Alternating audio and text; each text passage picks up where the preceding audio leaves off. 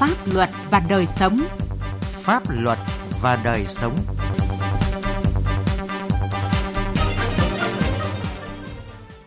Kính chào quý vị và các bạn. Sự việc nghệ sĩ Hoài Linh giữ gần 14 tỷ đồng ủng hộ đồng bào lũ lụt miền Trung từ năm 2020 đến nay đang là vấn đề được nhiều người quan tâm.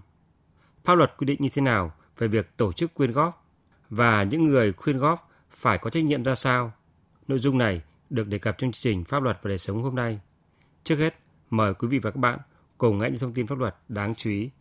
Tòa án dân tỉnh Quảng Ninh vừa tuyên phạt Bế Thanh Đức 36 tháng tù, Bùi Thượng Trung 24 tháng tù, Tăng Chi Phu,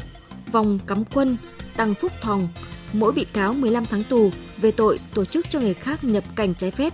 Cả năm bị cáo này đều trú tại Quảng Ninh. Theo cáo trạng, khoảng 1 giờ ngày 28 tháng 3, theo thỏa thuận từ trước với Nguyễn Văn Hòa, trú tại huyện Hải Hà, tỉnh Quảng Ninh và A Bằng, người Trung Quốc, Đức chỉ đạo Trung, Phu, Quân và Thòng đến khu vực mốc 1302 trên 1 đón 4 người Trung Quốc chở bằng xe mô tô rồi chuyển lên xe ô tô của Hòa. Trên đường đi vào nội địa thì bị lực lượng công an bắt giữ. Công an quận Long Biên, thành phố Hà Nội vừa triệt phá một ổ nhóm buôn bán trái phép chất ma túy tại phường Ngọc Lâm, bắt tạm giam hai đối tượng là Đào Tiến Dũng và Vũ Thị Huyền cùng trú tại số nhà 21 Đê Long Biên, phường Ngọc Lâm, quận Long Biên. Theo cơ quan điều tra, Dũng từng có tiền án tiền sự về mua bán ma túy, ra tù năm 2015, không có việc làm ổn định nên tiếp tục sa đà vào ma túy. Qua các mối quan hệ xã hội, Dũng và Huyền thuê nhà ở cùng nhau như vợ chồng. Ngoài việc bao ăn, Dũng còn cung cấp ma túy cho Huyền sử dụng. Ngược lại, Huyền phụ giúp chồng hờ buôn bán trái phép chất ma túy. Khám xét nơi ở của đối tượng, Công an quận Long Biên thu giữ hơn 3.000 viên ma túy tổng hợp. Tòa án dân tỉnh Long An vừa tuyên phạt bị cáo Vũ Hà Giao, 34 tuổi, trú tại xã Thạch Trị và Nguyễn Tuấn Kiệt, 21 tuổi, tại xã Bình Hiệp, thị xã Kiến Tường, tử hình về tội tàng trữ và vận chuyển trái phép chất ma túy. Theo cáo trạng, khoảng 3 giờ sáng ngày 22 tháng 5 năm 2019, tại khu vực đường mòn trước cặp kênh phía trước đồn biên phòng Thạch Trị, tỉnh Long An, Giao bị lực lượng chức năng bắt quả tang khi đang vận chuyển trái phép 4 kg ma túy từ Campuchia vào Việt Nam tiêu thụ. Từ lời khai của Giao, công an đã bắt Nguyễn Tuấn Kiệt, Mở rộng điều tra, lực lượng chức năng xác định từ tháng 1 năm 2019 đến thời điểm bị bắt, hai bị cáo đã thực hiện chót lọt 7 vụ vận chuyển ma túy khác cơ quan cảnh sát điều tra công an tỉnh Sơn La vừa khởi tố bắt tạm giam Bùi Duy Hưng, cựu trưởng phòng khách hàng doanh nghiệp Ngân hàng Quân đội chi nhánh tỉnh Sơn La về tội lừa đảo chiếm đoạt tài sản. Theo cơ quan điều tra, từ tháng 9 năm 2020, Hưng đã gian dối về việc vay tiền cho khách hàng đảo nợ ngân hàng để vay tiền của người khác. Sau khi vay được tiền, Hưng sử dụng vào mục đích cá nhân dẫn đến không có khả năng trả nợ. Bằng thủ đoạn này, Hưng đã lừa đảo của nhiều người với số tiền lên đến hàng chục tỷ đồng. Pháp luật đồng hành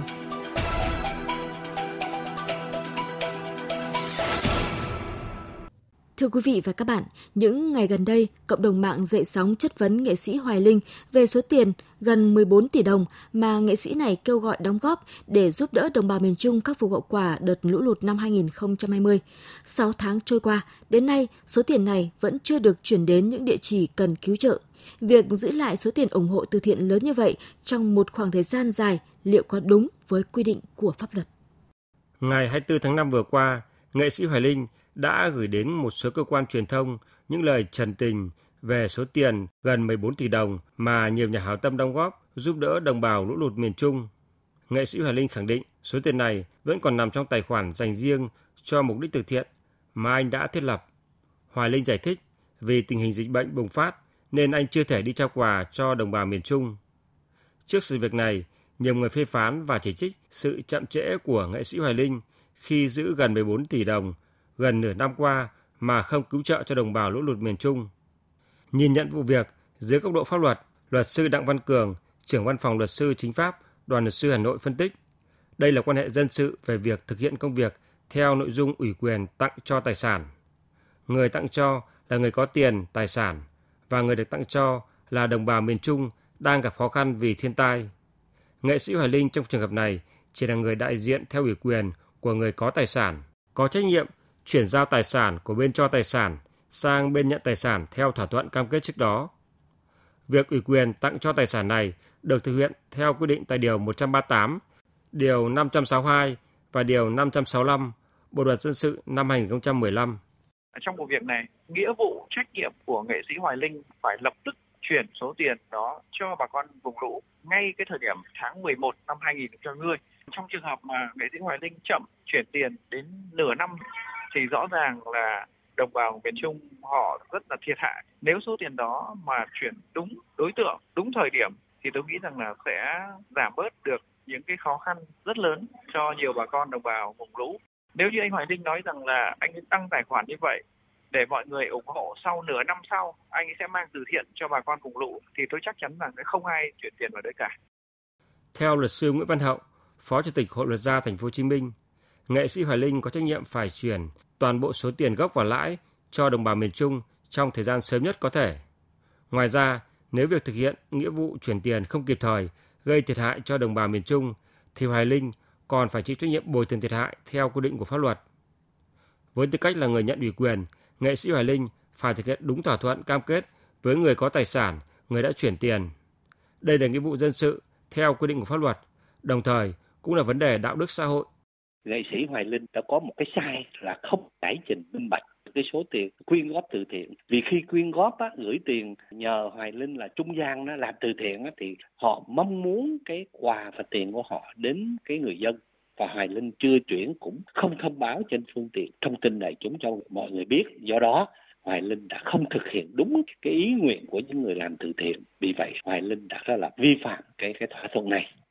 Các chuyên gia pháp lý cho rằng trong trường hợp Hoài Linh không chuyển tiền theo cam kết hoặc có sự gian dối trong việc chi tiêu sử dụng số tiền này mà có đơn tố cáo thì cơ quan điều tra sẽ vào cuộc xác minh làm rõ dấu hiệu lạm dụng chiếm đoạt tài sản hay không để giải quyết vụ việc theo quy định của pháp luật. Trong trường hợp ủy quyền thực hiện hoạt động từ thiện, nếu phát hiện có sự gian dối để chiếm đoạt số tiền từ thiện từ 4 triệu đồng trở lên hoặc sử dụng số tiền từ thiện sai mục đích dẫn đến mất khả năng trả lại tài sản thì người nhận ủy quyền sẽ bị truy cứu trách nhiệm hình sự về tội lạm dụng chiếm đoạt tài sản theo quy định tại Điều 175 Bộ Luật Hình sự năm 2015.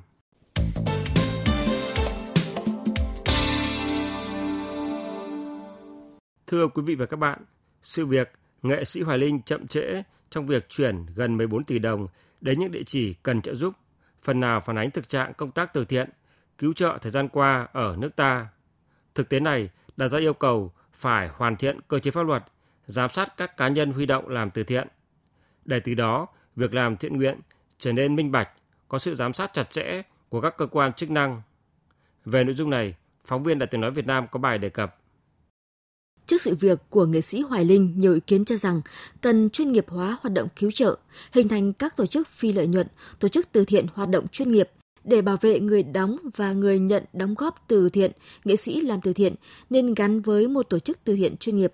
Tuy nhiên, trong thực tế, Bộ luật dân sự và các nghị định hướng dẫn thi hành không được thiết kế để khuyến khích các tổ chức làm từ thiện chuyên nghiệp.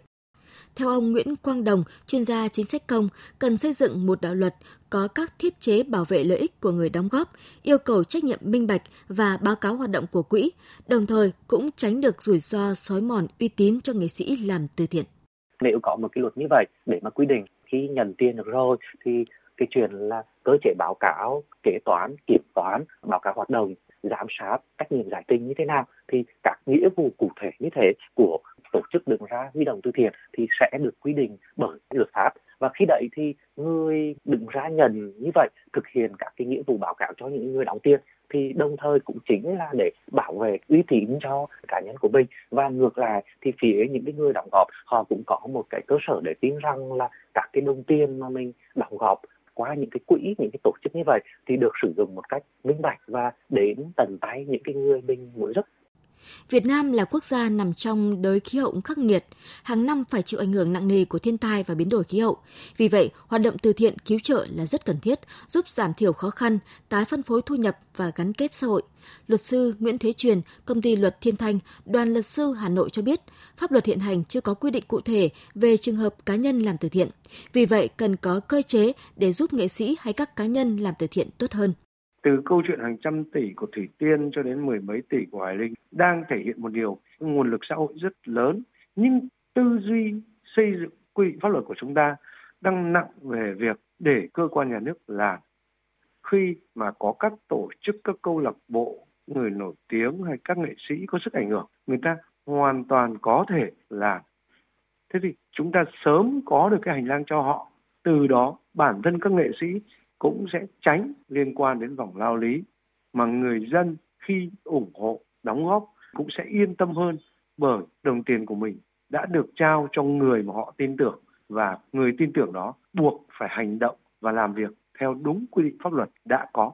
Nhìn từ câu chuyện của nghệ sĩ Hoài Linh và nhiều vụ việc từ thiện gây ồn ào trước đó, luật sư Nguyễn Đức Chánh, đoàn luật sư Thành phố Hồ Chí Minh kiến nghị cần có cơ chế cho phép các doanh nghiệp xã hội đứng ra vận động, tiếp nhận, phân phối hàng cứu trợ. Bên cạnh các cơ quan và đoàn thể, Ủy ban Mặt trận Tổ quốc, đồng thời luật hóa về tổ chức từ thiện chuyên nghiệp.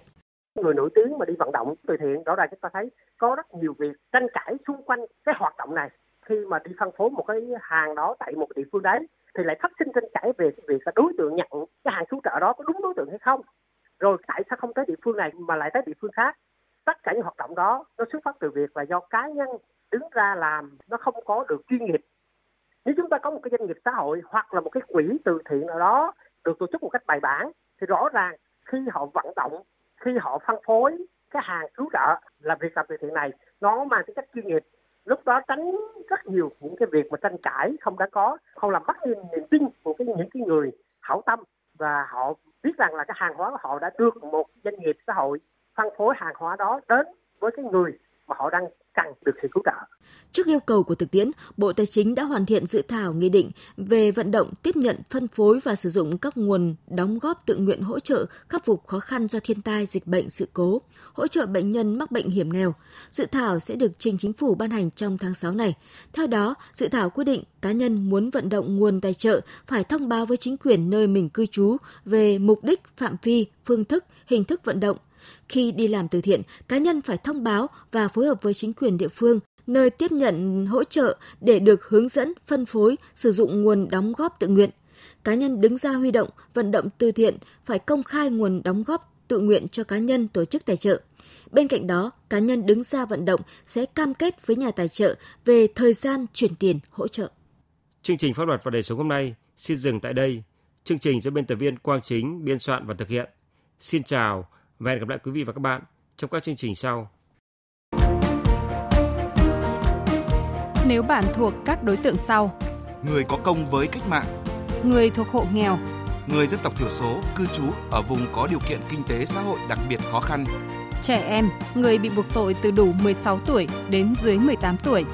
người bị buộc tội thuộc hộ cận nghèo, người thuộc hộ cận nghèo hoặc là người đang hưởng trợ cấp xã hội hàng tháng theo quy định của pháp luật thuộc một trong các trường hợp sau đây. Cha đẻ, mẹ đẻ, vợ, chồng, con của liệt sĩ và người có công nuôi dưỡng khi liệt sĩ còn nhỏ. Người nhiễm chất độc da cam, người cao tuổi, người khuyết tật, người nhiễm HIV. Người từ đủ 16 đến dưới 18 tuổi là bị hại trong vụ án hình sự. Nạn nhân trong vụ việc bạo lực gia đình, nạn nhân của hành vi mua bán người theo quy định của luật phòng chống mua bán người bạn không phải trả tiền, lợi ích vật chất hoặc lợi ích khác để được giúp đỡ pháp luật thông qua hình thức hướng dẫn đưa ra ý kiến, giúp soạn thảo văn bản liên quan đến tranh chấp khiếu nại vướng mắc pháp luật, hướng dẫn giúp các bên hòa giải, thương lượng, thống nhất hướng giải quyết vụ việc. Bào chữa, bảo vệ quyền và lợi ích hợp pháp trước các cơ quan tiến hành tố tụng, công an, viện kiểm sát, tòa án. Đại diện người tố tụng trước các cơ quan nhà nước có thẩm quyền khác mọi khó khăn vướng mắc bạn gặp phải về pháp luật trừ lĩnh vực kinh doanh thương mại, hãy đến Trung tâm trợ giúp pháp lý nhà nước, nơi bạn cư trú, tại 63 tỉnh thành trên cả nước để được giúp đỡ pháp luật miễn phí. Danh sách tổ chức thực hiện trợ giúp pháp lý và người thực hiện trợ giúp pháp lý được đăng tải trên cổng thông tin điện tử Bộ Tư pháp theo địa chỉ https 2 gạch chéo gạch chéo moz.gov.vn và trang thông tin điện tử của Sở Tư pháp. Hoặc hãy gọi về Cục Trợ giúp pháp lý, Bộ Tư pháp theo số điện thoại 024 627 39641 để được hướng dẫn cụ thể.